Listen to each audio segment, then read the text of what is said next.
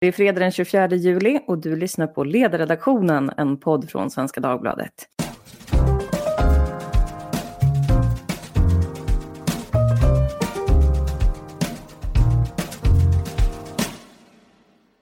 Jag heter Lydia Wåhlsten och idag så ska vi prata om det är så att vi tyst och nästan omärkbart om vi håller på att bli amerikaner. Jag pratar förstås om ryktet att Amazon ska etablera sig i Sverige i sommar. Vissa säger då redan nu i juli. Vad Amazons inträde på den svenska marknaden skulle kunna betyda för landets konsumenter, det har diskuterats många gånger. Folk har oroat sig för att det skulle kunna leda till en snabb butiksdöd i städerna. Och också att Amazon som en slags jätten glufs-glufs skulle äta upp all konkurrens på näthandelssidan och hamna i en monopolliknande situation. Och därför tänkte jag att vi ska lyssna på hur det lät för två år sedan då man också spekulerade om att Amazon skulle komma till Sverige. För då debatterade Per Svensson på DN med den liberala författaren Johan Norberg i Aktuellt. Bolag som, så att säga, som en amerikan skrev att de vill inte bara ta sig in på marknaden, de vill bli marknaden. De vill bli så att säga, det enda ställe där, där, man, så att säga, kan, kan, där man köper och där man eh, köper varor och, och, och, och, så. Och då betyder ju det att de blir, ska säga, de kontrollerar infrastrukturen precis som man vet ju att eh, kontrollerar man vägar, kontrollerade man sjöleder och så förr, då hade man makt. Ja, min utgångspunkt är att konkurrens är alltid bra och mer konkurrens är bättre. Och det är bra på olika sätt att Amazon därför tar sig in i Sverige. Det ena är det allmänna prisläget. Sverige har högre priser än många andra länder. Konsumenternas eh, hushållsutgifter är 24% högre än EU i genomsnitt i Sverige. Och det finns många komplexa skäl bakom det. Men ett är att vi inte har ordentlig konkurrens. Det andra området som, där de kan göra väldigt stor nytta det är ju konkurrens om själva leveranserna. Vi har ju talat om paketkaos i Sverige i, i ett par år här. Att det, det, funkar inte riktigt med leveranserna. Paketen försvinner eller blir skadade eller hamnar ute på någon flygplats någonstans. Om det finns några som kan få ordning på leveranssystemen i Sverige, då tror jag att det är Amazon. Ja, nu verkar en etablering trots allt vara på gång. Och då är frågan om det är samma argument som hörs nu. Och vad tror några av Sveriges vassaste techreportrar att Amazons intåg kan betyda egentligen? Det är vad vi ska prata om den här fredagen. Och med oss finns Sven Karlsson som sedan ungefär ett år tillbaka jobbar som teknik och internetreporter på Ekot. Hallå Sven! Hej hej! Jag måste ju då säga att du har gått på Colombia också, på den här väldigt anrika journalistutbildningen som de flesta människor som vill bli journalister i Sverige också vill komma in på, vilket faktiskt är väldigt imponerande, måste jag säga.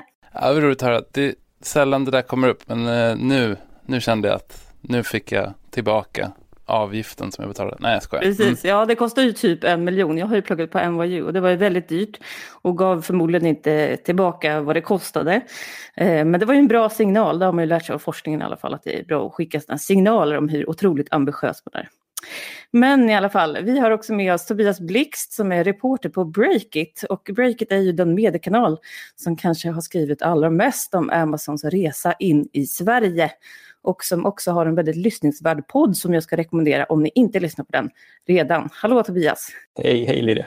Hej, vad kul att du kan vara här nu så får vi höra alla skop som ni sitter på som ni inte har publicerat än. Jag tror vi publicerade ett om Amazon för typ två minuter sedan faktiskt, om jag ska vara helt ärlig. Eh, så det passar ju bra. Ja, så vi ligger ändå lite efter.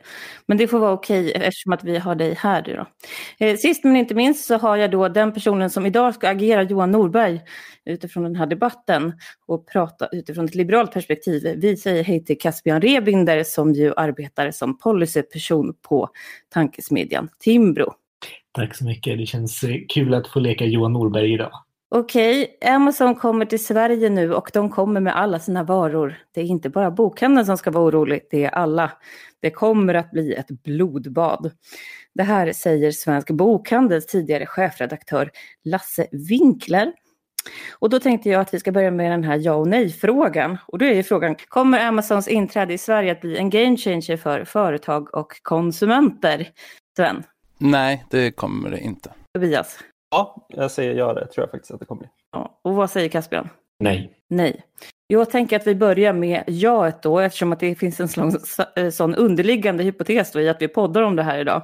Så Tobias, varför är det här en sån stor grej? Men jag tror att det är en stor grej när Amazon kommer. Det kanske inte är liksom blodbadskatastrofscenariot när de kommer just nu, men det är liksom klart att det ändå blir en stor förändring när en så stor, stark spelare kommer in på den svenska marknaden och liksom med sina muskler och lanserar den här ändå väldigt populära, redan i Sverige ändå populära handeln. Uh, så att, att det blir en form av game changer och ny, nytt, något nytt stort att förhålla sig till, det känns ju ganska självklart tycker jag. Vad kommer det innebära för konsumenter då? Det blir lite berorfråga där beroende lite på hur snabbt och stort de kommer är det man får säga, um, beroende på liksom, om de kommer med snabbt med sin liksom, fulla lagerlansering och liksom, någon form av prime Prime-lansering även här. Uh, kör man bara liksom som man tror att det kanske blir i början nu med uh, försäljning på svenska från Tyskland, inte lika stort, men uh, det, liksom, det kommer ändå leda till antagligen en liten prispress och liksom, större tillgång till Amazons jätteutbud. Så att säga. Det kanske är svårt för de som inte känner till Amazon att eh, inse hur stort det här företaget är. Men skulle du kunna beskriva lite grann vad, vad är det för företag vi pratar om? Uh, ja, men alltså, vi pratar ju om, alltså, det, nu pratar vi mycket Amazon e-handel som liksom en jätte e-handels uh, som säljer i princip allt man kan tänka sig. Men man får också se Amazon som den stora liksom, jätten som är etablerad inom enormt mycket. Vi har ju liksom deras webblösning, alltså serverlösningar. De har Prime Video där du kan streama som en Netflix-utmanare. De är liksom etablerade på väldigt många områden. Eh, de är ju inte bara liksom böcker och e-handel. Men du säger nej och du är lika mycket techreporter som Tobias. Så varför landar ni så olika? Ja, men alltså det stämmer ju att liksom, Amazon är the everything store. Det är e-handel från början. Det är böcker på nätet från början av flera olika skäl. Eh, men de har ju, alltså jag tror att de kanske tänker, de kanske tittar på konsumentens dygn och tänker vi ska äga så mycket av det här som möjligt. Och det är det de gör, framförallt där de har varit länge, mogna marknader i USA, stora städer och sådär. Så att det är klart att skulle det scenariot spela ut i Sverige så skulle det vara en game changer. Men jag tror inte det kommer göra det. Jag tänker, vi pratar ganska mycket om Amazon har gjort länge. Eh, min kollega Jonas Leijonhufvud eh, intervjuade Jeff Bezos liksom 2001 ställde han en fråga på en presskonferens här i Stockholm när, när, Amazon bara var en liten nätbutik som kanske inte ens skulle klara sig genom IT-bubblan på den tiden. Eh, då ställde han frågan, när kommer ni till Sverige då? Och han var ju i Sverige av en anledning, att de tittade på den marknaden. Jag tänker så här, vi pratar väldigt mycket om Amazon. Hur mycket pratar Amazon om Sverige? Hur mycket tänker Jeff Bezos på Sverige? Inte särskilt mycket tror jag. Um, och uh, det kräver en del att slå sig in på den svenska marknaden som är ganska så mogen. Uh, och frågan är hur viktigt det är då.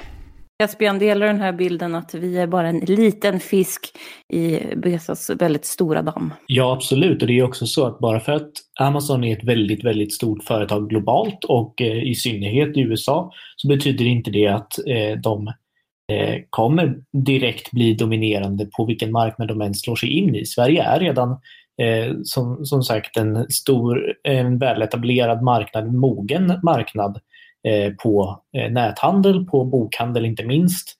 Eh, vi har Adlibris, Bokus, CDON som också har breddat sina utbud och inte bara har böcker utan allt från garn till kläder och allt möjligt. Eh, så den, den stora game changer när man kan prata om det, det är ju snarare den långsiktiga utvecklingen övergången från fysisk handel till näthandel. Men den har ju hållit på gradvis i 20 år och är fortfarande gradvis pågående. Den stora majoriteten av all handel är fysisk. Så det är klart att det, kan bli skillnad att få en aktör till och särskilt en aktör som har väldigt väl upparbetade internationella eh, logistikkedjor. Men man ska nog inte tro att det här kommer förändra hur svenskar konsumerar böcker eller andra varor på nätet på något radikalt sätt. Det tror jag inte. Ändå så pratas det då om blodbad från just svensk bokhandel.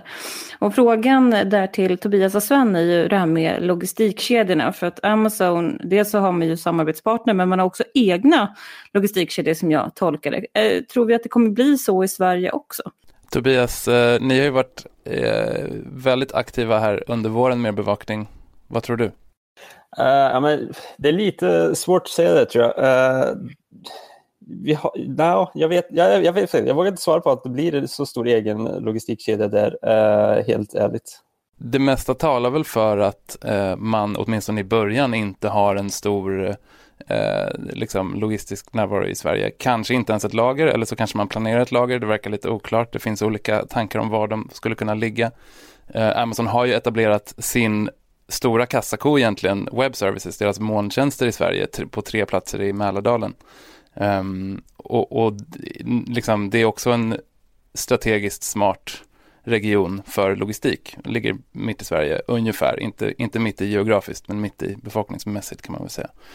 Um, men att det skulle bli en egen operation i Sverige, det, det, är dyrt och frågan är om Sverige är en tillräckligt, ett tillräckligt stort, liksom, eh, eh en tillräckligt stor vinning för att de ska verkligen satsa på det. Tyskland är, ja, hur många gånger större den marknaden? Fem, sex, sju gånger åtminstone. Så det, det, är liksom, det finns eh, eh, större fiskar i denna ankdamm, eller vad man ska säga. Men det är inte så att man ser det här som en region då, att Tyskland och Sverige kanske tillhör liksom, eh, samma marknad? Ja, men där, och där tror jag att liksom, skulle jag lägga in en brasklapp till mitt svar här i början så är det möjligtvis att Amazon ser det här som en, en del av sin, en, en nordisk satsning. Um, liksom. Och jag tänkte här under början av året så, så var jag, fick jag en känsla eh, underbyggd av vad vissa källor sa om att Amazon skulle buda på sporträttigheter i Sverige. Och det där, det där tycker jag är väldigt intressant, alltså, alltså att sända Premier League-rättigheter, engelsk ligafotboll. Och det där tycker jag är väldigt intressant för det visar på Amazons bredd och deras, hur, hur de tänker strategiskt. Det handlar ju inte nödvändigtvis om att etablera näthandel. Sen är det klart, de måste ha snabba leveranser. Det är ju det, framförallt i Sverige, som är en ganska mogen e-handelsmarknad. Så, så självklart kretsar det ganska mycket kring det. Men Amazon kan tänka så holistiskt att de tänker, vi köper de här väldigt dyra sporträttigheterna, sänder dem eh, sänder kanske fem matcher per år. Och det kommer att ge oss eh, liksom hundratusentals registrerade kunder i Sverige och sen kan vi bombardera dem med allt det vi kan erbjuda. Så de har liksom så många olika vägar in.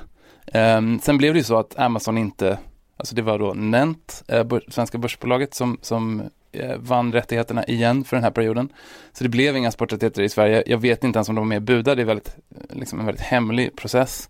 Um, men, det där eh, ja, nu har jag liksom kommit så långt från den ursprungliga frågan, men, men jag tycker bara att det, det är rätt så intressant att liksom, det behöver inte nödvändigtvis vara ett lager just som man gör, eh, liksom, börjar med. Eh, det går väl med leveranser från Tyskland också. Sen är det så här, jag tror, och kanske Tobias också, att eh, svårt att konkurrera i Sverige med leveranser från Tyskland. När jag beställde ett par skor häromdagen som kom till mig inom loppet av 36 timmar, tror jag. Uh, och, och, jag hade inte, och det var det absolut billigaste fraktalternativet. Um, och det, så, så det är liksom, man behöver ju komma med ett slagkraftigt erbjudande här och jag undrar om det blir en lansering i år, vilket mycket talar för, um, så undrar jag hur, hur imponerande uh, Amazons tjänster kommer att vara här. Det ska bli intressant att se. Mm. Nej, jag upplever precis samma sak, att det är väldigt moget. Jag beställde bara någonting här om veckan och så får man det liksom dagen därpå och undrar hur gick det här ens till? Så, så då och då så funkar det, när man inte fastnar då i Postnords olika lager på olika håll som skickar julkort ett år senare. Sådär. Amazon har ju liksom testat att köra hemleveranser från Tyskland nu redan i år och man har liksom försökt där. Jag tror precis också sagt att det kommer att få en ganska stor betydelse exakt hur man väljer att göra. Kommer man med lager och sånt, det kan få ganska stor... Jag tycker sådär, även här är liksom leverans eh, ut mot konsumenter är moget och det är jätteintressant. Alltså att man kan få eh, något man beställer liksom, fotat ställt utanför dörren av ett Budbee liksom, dagen efter går ju redan väldigt bra. Amazon kan säkert vara med och tävla jättehårt där och göra eh, med dels sina egna lösningar eller liksom att eh, snabba på med andra. Men den utvecklingen känns ju väldigt intressant de närmaste kommande åren. Instabox har ju liksom gjort mycket samma dagleveranser liksom redan idag, stora delar av Sverige, så det händer ju extremt mycket på den delen av marknaden. Mm. Och om jag får fylla i där, eh, Amazon kan göra det där gratis om de behöver. Alltså om de verkligen är angelägna om att ta marknadsandelar i Sverige så kan de bara lägga sig, det är så de har gjort med till exempel musik, lagt sig under Spotify till exempel i pris. Um, de har råd att subventionera saker de tycker är viktiga. Um, och, och liksom den, de senaste månadernas aktieutveckling talar ju också för det. Det har gått väldigt bra för dem på börsen.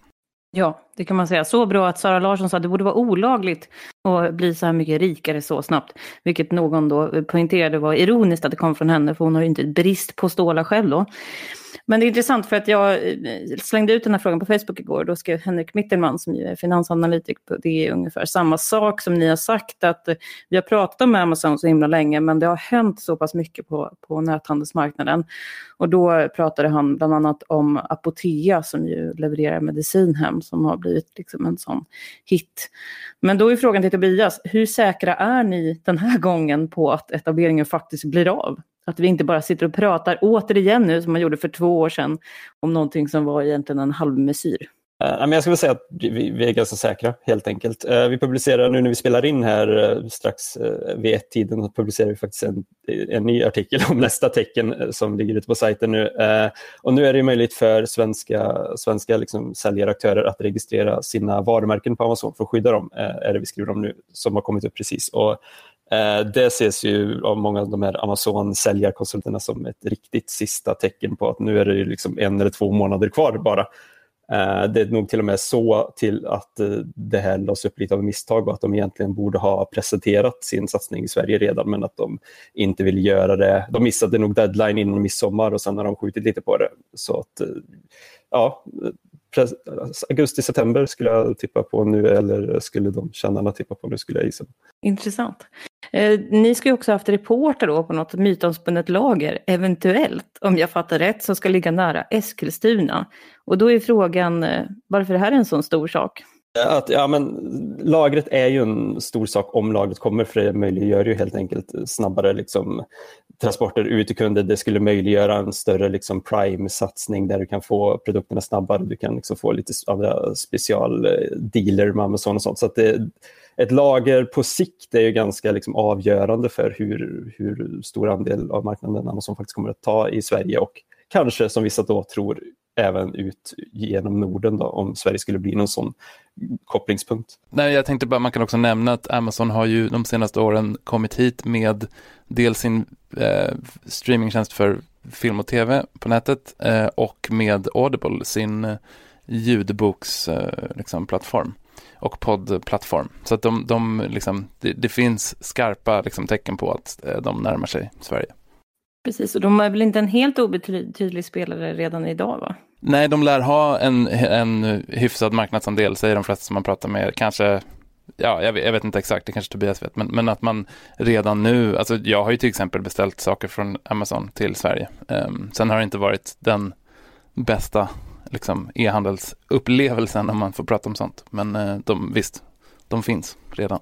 Som konsument idag kommer du ju åt Amazon på ganska många sätt. Alltså, så, dels från England eller från Tyskland då, via vanlig Amazon. Som du nämnde, Audible, Prime Video lanserat. Du har ju, jag menar, eh, Book Depository som är en stor bok i handel. De säljer, det är Amazon-ägt och säljer fraktfritt till hela världen i princip, däribland Sverige. Eh, de har ju även varit i kontakt med svenska förläggare. Jag vet inte exakt hur det går där. Uh, vi har liksom, jag läser serietidningar, då är det Comixology digitalt som man läser ifrån och det är Amazon. Så att, jag menar, man kommer i kontakt med Amazon redan idag på så otroligt många plan. Känns mm. Jag köper alltid digitala böcker från Amazon. När man ska skriva om något så gäller det att få tag i böckerna snabbt och då är det ju helt överlägset. Men vilka är det som ska vara rädda då nu för den här etableringen? Finns det några särskilda aktörer? Man brukar säga att Amazon är ganska svaga till exempel på, på modesidan. Eh, men jag tänker spontant att nu i coronatider så, så dels så handlar ju folk mer på nätet men sen så söker man ju lägre priser kanske för att man har en större ekonomisk oro. Så jag tänker så här hemelektronik och, och de delarna kanske. Men precis, det är ju lite så här, ska man handla en uh, skruvmejsel så är det lätt att göra det på Amazon och hitta det snabbt där eller något väldigt så allmänt. Det är, det är ofta det man pratar om eh, kommer att liksom, kunna ta stryk. De aktörerna som, ja, man pratar ofta om Clas Ohlson eller liksom CDON, de ganska allmänna handlarna och specialiserade butiker och handlare har ju lite lättare att stå sig i konkurrensen egentligen. Mm, för de kan sälja via Amazon också? Det kan man också göra om man vill, uh, helt klart. Hörrni, anledningen att vi pratar om det här, det här är ju ledarredaktionens podd och eh, det är ju för att det är väldigt många som diskuterar det här ur ett politiskt perspektiv då, och inte bara liksom marknadsperspektiv. Och den största frågan det är väl det här med om det här kommer snabba på butiksdöden. Och eh, det är väl både till höger och vänster egentligen som man tänker sig då att företag som Amazon, om de etablerar sig så kommer vi att få jättetråkiga, döda, eh, liksom gräsbrända städer. Eh, och jag såg att även DNs ledarsida har varit inne på det här ganska nyligen. Och Caspian, hur tycker du att man ska se på den där frågan? Finns det ett egenvärde i att liksom hålla städerna vid liv, även om vi inte vill handla där? Ja, men städer, och, städer är ju väldigt bra på att hålla sig själva vid, vid liv, även när folk tror att det kommer gå under. Den här rädslan för massiv butiksdöd till följd av digitalisering och internet, det är inte heller någonting nytt. Eh, jag läste precis en artikel från 1995 där Tipstjänst, som sedan blev Svenska Spel, avskaffade den manuella hanteringen av tipskuponger och gick över till ett online-system. Och eh, Göteborgs Göteborgs-Posten bland annat skrev att det här det kommer leda till butiksdöd och eh, hela handeln, särskilt i glesbygd, kommer slås ut. Så här 25 år senare så kan vi konstatera att det inte riktigt så det blev utan Eh, butiker kommer och går, kedjor kommer och går och eh, självklart finns det ju branscher som behöver oroa sig mer än andra. Eh, som Tobias nämnde har generalister skäl att oroa sig. När det blir lättare att köpa böcker på nätet kommer det slå mot fysiska bokhandlar. När det blir lättare nu att köpa mat på nätet via Mathem eller Mat.se eller liknande så kommer det slå mot vissa matbutiker. Men det är ju, i grunden så är det här en bra sak. Anledningen till att det blir svårt för de fysiska butikerna är att det finns lättare sätt för konsumenten att komma åt det de erbjuder. Och då blir den intressanta frågan, vad kommer istället? Kommer det verkligen bli stora hål i stadsbilden med lokaler som gapar tomma? Eller kommer utrymmet fyllas av någonting annat? Det finns ju väldigt mycket som inte kan flytta till nätet som servicebutiker, fysiska provrum för kläder, kaféer, restauranger, specialistbutiker med, som kan hjälpa till på plats eller liknande. Och eh, ja, säkert många, många varor och tjänster som vi idag inte känner till eller som vi inte vet kommer fylla de här platserna. Så den här bilden av att butiksdöden är ett hot, att det bara innebär att butiker försvinner, det håller ju bara för den som ser vad som är på väg bort men inte kan föreställa sig att det kommer någonting annat istället. Men historiskt så har ju inte det stämt utan eh, ja, de här tomrummen som uppstår kommer fyllas med annat och för konsumenternas del så kommer det vara en förbättring. Ja, själv så tycker jag det är väldigt mycket frisörer och det ligger väl i linje med det här med att eh, en, en hårklippning kan man i alla fall inte digitalisera, inte än i alla fall. Men vad säger ni andra om det här? Vad tror ni, blir det en butiksdöd? Eh, ja, alltså sen, sen liksom exakt när den kommer att ske, vad som kommer att ersätta, det, det får vi se, men, men det är klart att liksom, alltså, våra high streets eller shoppingstråk kommer ju se, se redan annorlunda ut eh, och kommer att se, det kommer vara andra saker som, som sker där.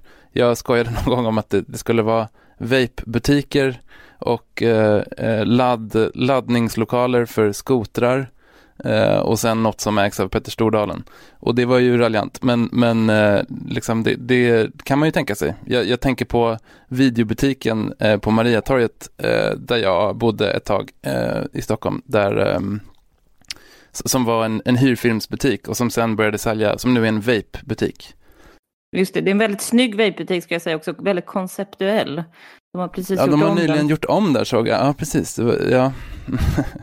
Nej, men det, det, är klart att någonting, det finns ju något, eh, alltså självklart kommer de här lokalerna att vara attraktiva för någonting och Amazon vet ju om det här också. De köpte ju Whole Foods för att, alltså den stora, liksom lite så här dyra matvarukedjan, eh, livsmedelsbutikskedjan i, i USA för eh, över 100 miljarder kronor för några år sedan eh, för att man, dels vill man komma in i, i, på matmarknaden, men så tror jag också man förstod att liksom, här krävs det, liksom, fysisk närvaro går inte att ersätta här. Eh, för, liksom, det är för, de kör ju förstås hemleveranser också, men, men det, det, kan vara väldigt komplicerat eh, och det, det, kan, det finns någonting i upplevelsen med att gå till en butik och välja ut sin mat och kanske blir inspirerad på ett annat sätt än när man sitter framför en skärm um, som, som eh, är viktigt. Um, så det, så att, eh, liksom, det är inte heller så att Amazon bara är digitalt. Um.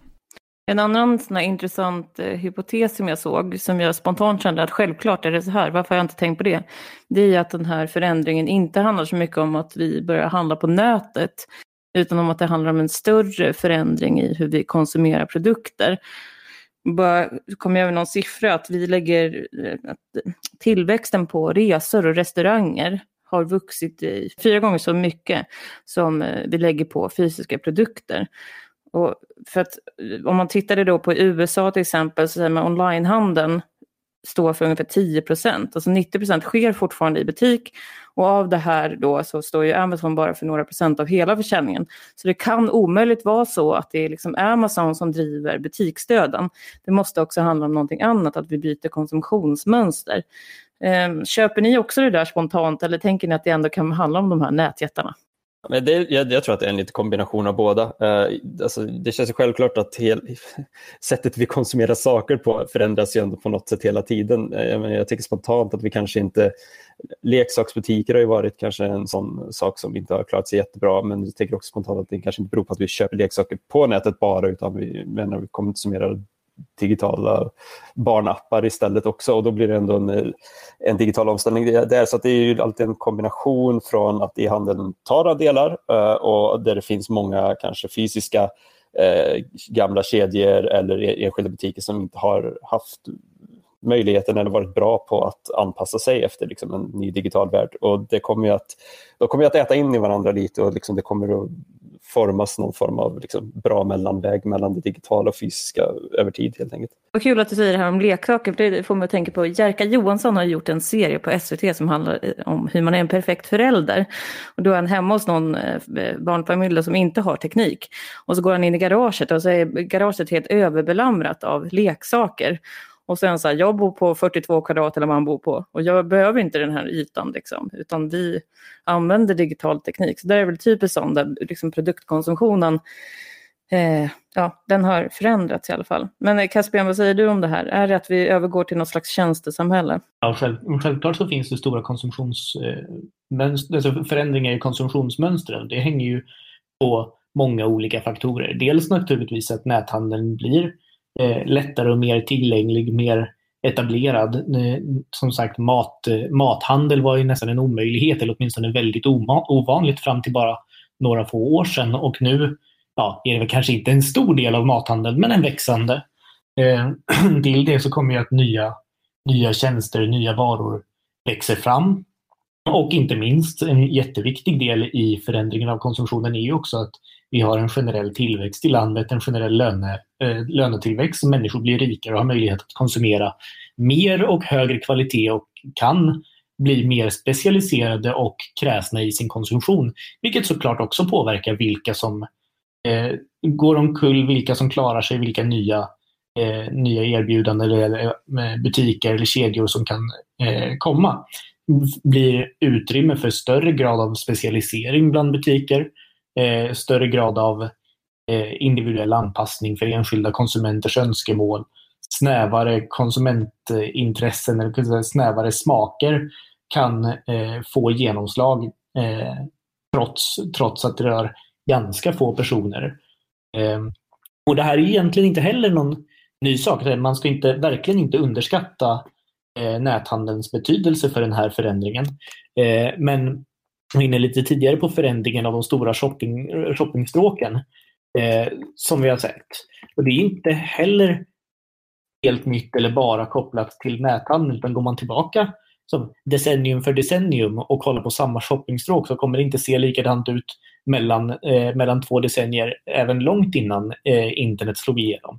För eh, konsumtionsmönster förändras och det är inte Eh, det, det sker på andra sätt nu än vad det har gjort tidigare på grund av näthandel, på grund av den tekniska utveckling och den ekonomiska utveckling som vi har just nu.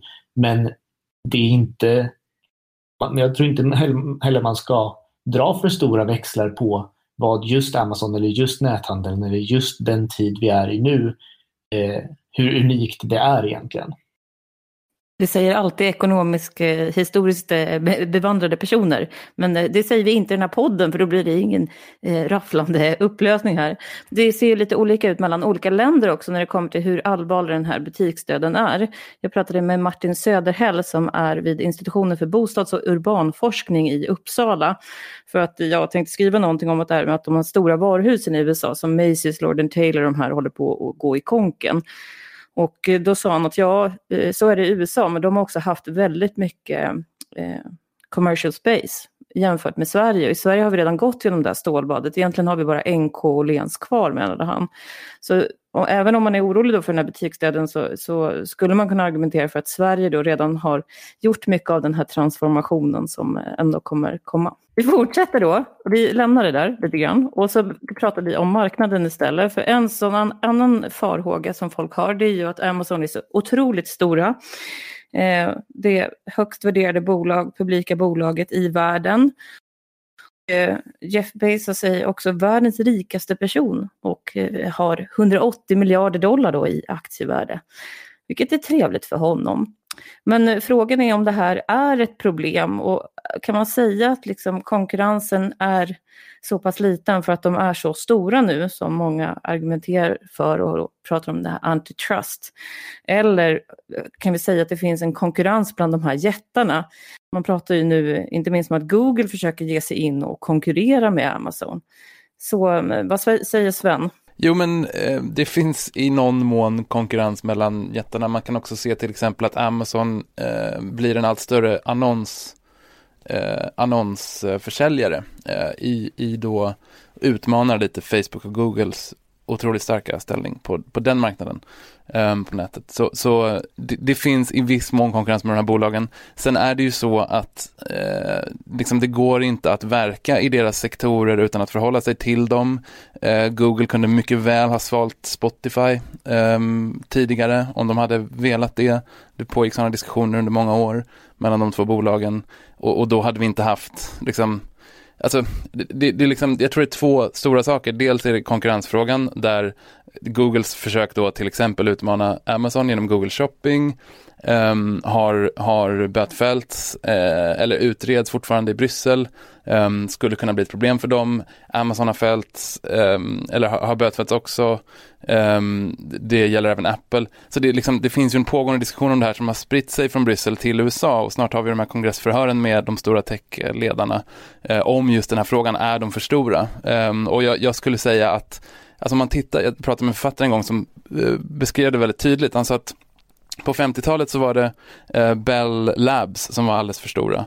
Eh, styckade dem eh, och sen alltså konkurrenslagstiftning, man, man liksom, eh, ett stort uppmärksammat fall där man, där man bröt loss eh, det, alltså det gamla telefonbolaget egentligen, deras innovationsdel, som blev IBM. Och när de blev för stora, 20 år senare ungefär, eh, kring, jag tror det var då slutet på 70-talet, så eh, styckade man dem. Och ur det, eh, ur IBMs då mjukvarudel, eh, så där blev Microsoft, ett väldigt ungt Microsoft, en viktig leverantör eh, som 20 år senare eh, tvingades att ge med sig i, kring frågan om Internet Explorer, alltså hur de använde sin plattform för att sälja sin egen mjukvara. Um, en konkurrensfråga där med, stort uppmärksammat fall och nu är vi 20 år efter det. Uh, så det, liksom, den, person, den författaren menar då att uh, det är hög tid att göra sådana här saker som Elizabeth Warren till exempel, presidentkandidaten, eller den tidigare presidentkandidaten, um, sa. Um, uh, att att liksom, vi behöver bryta upp Facebook till exempel. Och det, det pågår ju sådana utredningar i USA. Eh, liksom, så det, det, där är högaktuellt eh, och eh, jag, jag, skulle tro att det där är ett av de stora hoten mot de här enorma företagen. Det är liksom reglering eh, som, som, skulle kunna stoppa dem nu och som många menar borde stoppa dem. Mm. Om vi kopplar tillbaka till den här debatten vi började med i Aktuellt mellan eh, Per Svensson och Johan Norberg så är ju det också Caspian, liksom, inom de liberala falangen två helt olika perspektiv här, vad som krävs för att ha en fungerande konkurrens. Och frågan är ju det här om man kan resonera som Per Svensson gör där, för han säger att man ska kontrollera infrastrukturen som man kontrollerade farleder förr. Att det är det de här bolagen gör. De kontrollerar liksom infrastrukturen. Man kan inte söka information utan att förhålla sig till Google.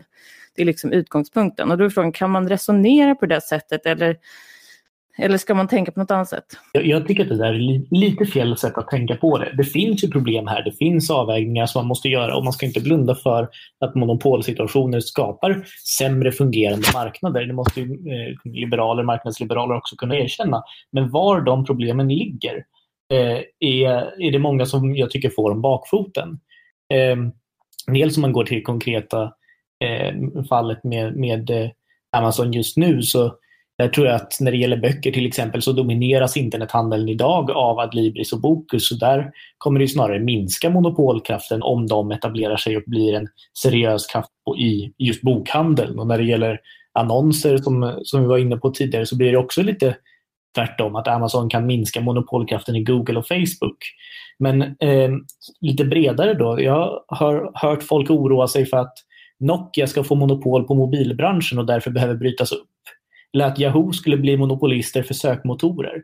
Eller att eh, Mediamarkt ska äta upp alla sina konkurrenter och man bara kan köpa, köpa hemelektronik där. Eller att MySpace ska bli det enda sociala mediet. Eh, det finns ju väldigt mycket eh, det är många som väldigt snabbt oroar sig för att ett snabbt växande företag eller ett just nu väldigt stort företag därför är eh, Eh, oförstörbart eller domin dominerar på ett osunt sätt eller att det förstör marknadens funktionssätt. Eh, men det, det är sällan i just storleken på företaget som jag tror att man ska titta. Det finns ju problem i hur Amazon har använt data från sina användare både eh, enskilda privatpersoner och eh, företag. Det finns problem i hur Windows har etablerat Internet Explorer som Sven nämnde. Men problemet är ju snarare i sådana enskilda praktiker och hur man använder eh, data eller monopolmakt på osunda sätt snarare än storleken på ett företag. Så den här nästan slentrianmässiga rädslan för stora företag eh, och att det i sig ska innebära monopol brukar falla ganska platt över tid och eh, innebär också att man riskerar att komma med fel åtgärder som gör mer skada än nytta. Det här är ju en väldigt intressant debatt och det är inte så jättemånga som då tar de här nätjättarnas försvar upplever jag. Men en person som gör det är eh, ekonomen Tyler Cowen som har skrivit en bok då som eh, handlar om i, till försvar för stora företag. Och då eh, nämner han en intressant sak och det är så här, när de här nätjättarna köper upp andra bolag och så tror jag att han tar WhatsApp som exempel så är det inte så att man köper upp dem och lägger ner dem utan man köper upp dem och sen låter man de här produkterna också leva. En annan sån här eh, iakttagelse är att vi är väldigt fokuserade på de här västerländska företagen nu men vi har ju inte pratat till exempel om TikTok som väl har nu en halv miljard användare eller någonting som har etablerat sig oerhört snabbt som ett socialt medium. Och sen har vi ju AliExpress också. Alltså Amazon i Kina och Amazon lyckades väl inte riktigt etablera sig i Kina utan de blev väl utknuffade därifrån. Är vi för fokuserade på USA och Europa Tobias? Eh, ja, det tror jag verkligen att vi är. Eh, faktiskt av någon anledning är vi fortfarande extremt fokuserade på, på väst här. Eh, och i fallet TikTok är ju ett bra exempel. Nu är det ju väldigt mycket diskussioner och om hur man ska stoppa eller ifall man ska stoppa TikTok också på grund av Kina-banden och så. Men det finns liksom ingen tvekan om att det är en enorm maktfaktor i socialt medier nu och om man ser till hur unga använder, eh, alltså många unga använder sociala medier så är det ju liksom inte Facebook som, som är det självklara valet längre och det är ju liksom ett hot mot dem och de här man har ju försökt lite utmana också. Jag menar, Facebook gjorde någon eh, lasso-satsning var det väl, som inte alls funkade. Alltså, man har ju försökt utmana TikTok vilket inte har funkat bra alls hittills heller. Eh, så att, eh, jag menar, det, i ett rent socialt medieperspektiv så har ju de en, blivit en maktfaktor som absolut kan utmana Facebook och de andra stora sociala medierna här. Mm. Jag vet inte så mycket om det här med Wish, men jag har förstått att det är många som handlar om det och det är väl också från Kina, eller? Någon som vet det? Jag är faktiskt osäker. Jag tror att mycket av, många av varorna kommer därifrån. Jag vet inte var bolaget är ifrån. Men jag tänkte bara att en, alltså, eh, det är ju garanterat så att Mark Zuckerberg, Jeff Bezos, eh, Tim Cook och så vidare eh, gärna framhåller att vi pratar för mycket, eller för lite om Kina, för mycket om dem. Det är ju deras linje. Eh, jag kan tänka att det går att hålla två saker i huvudet samtidigt. Att tänka på vilken påverkan bolag som TikTok och andra kinesiska företag har i världen liksom, eh, och, och samtidigt eh, kritiskt liksom granska eh, hur stora våra egna så att säga techbolag är. Om man nu kan betrakta de här som svenska, vilket man inte kan. Men, men att liksom västvärldens techbolag. Um, jag tror att det är en lite förenklad, det är liksom ett, ett binärt, ett falskt binärt val däremellan som jag, jag tycker är lite för, lite förenklat. Men apropå förenklat så kan man väl säga också att eh, en annan sak som den här Tyler Cowen då pratade om är att man ofta ser det som att eh, eh, några konkurrenter. Och eh, det är ju så att det finns etablerade industrier, till exempel tidningsbranschen då, som har varit väldigt beroende av annonsintäkter, som verkligen ser det här som ett gigantiskt hot mot verksamheten. Och som också är ganska pigga på att lobba mot dem. Så att det är ju inte så att det saknas intressenter från andra hållet heller, ska man säga. Eh, en sån här sidospår, eh, Tobias, så jag tänkte på apropå att ni kanske då har sett de här eh, leveranslokalerna, är att det har varit väldigt mycket diskussion om arbetsrätten på Amazon, att man inte får kisspauser och att eh, massa sådana där grejer. Eh, vad tror du om Sverige? Vad kommer man ha för, kommer man ha kollektivavtal här eller vad blir det? Uh, ja, om de kommer till Sverige, jag tror att uh, det finns, jag tror nog att kommer Amazon etablera ett lager här via någon parter så lär det ju ske, ske ganska schysst och bra. Liksom. Jag, Sen, jag menar, de får ju massa kritik för hur det sköts, deras lagerverksamhet internationellt, med rätta, liksom, för att det, liksom, det kommer problem på problem på problem hela tiden.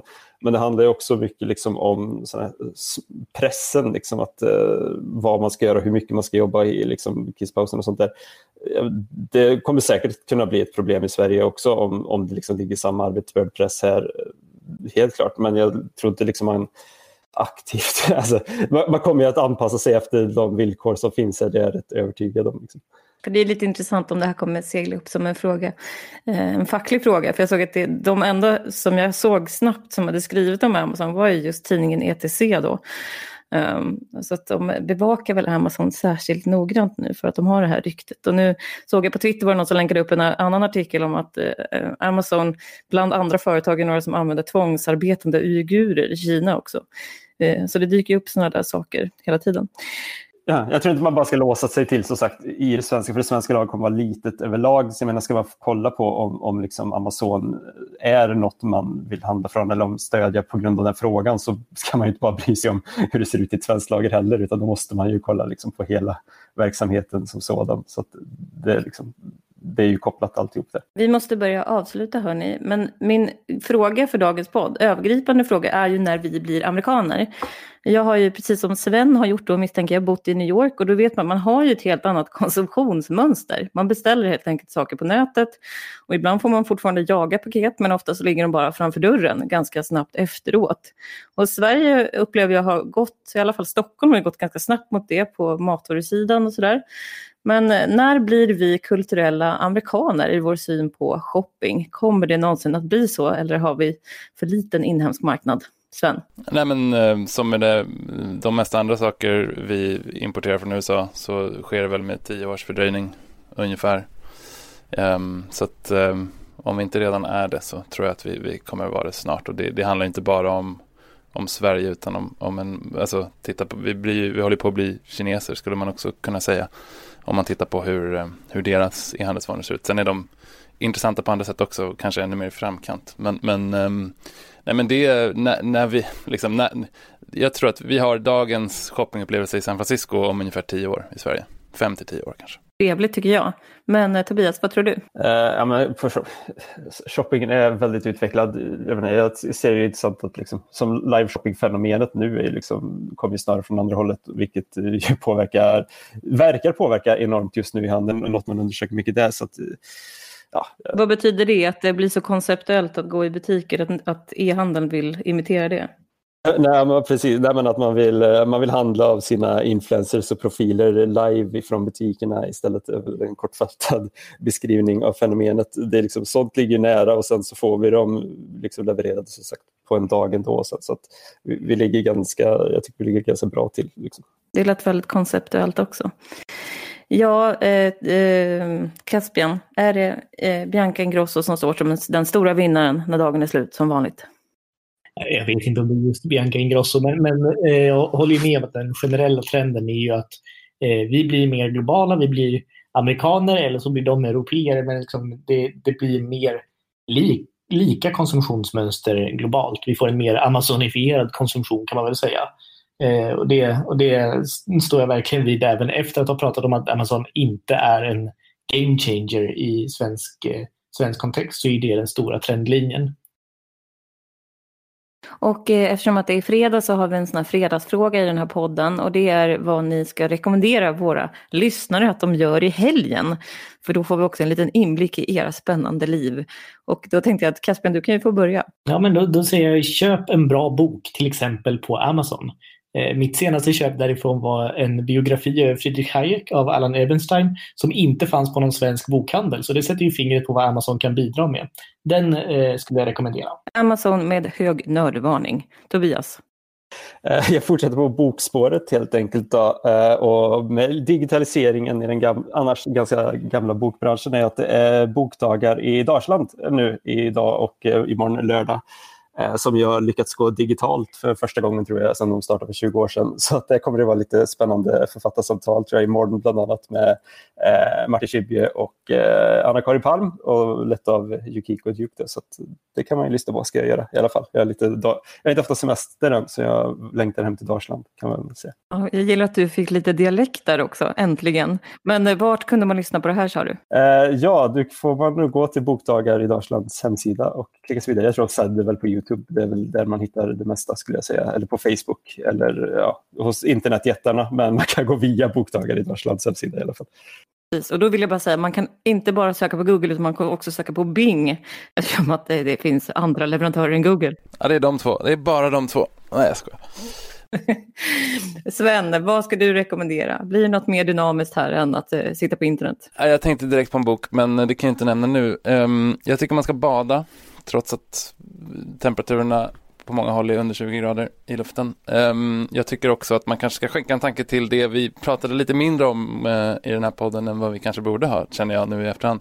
Nämligen uh, de som levererar alla dessa paket. Uh, vi ser dem flera gånger om dagen, i alla fall i mitt trapphus. Um, prata med dem, kanske. Det vore väl kul. Ja, det är ju också en av de faktiskt få kontaktpunkter, tyvärr då, som finns till många av de människor som har stått länge utanför arbetsmarknaden och som har det här som sina första jobb. Eh, jag ska vara med i Godmorgonvärlden på söndag.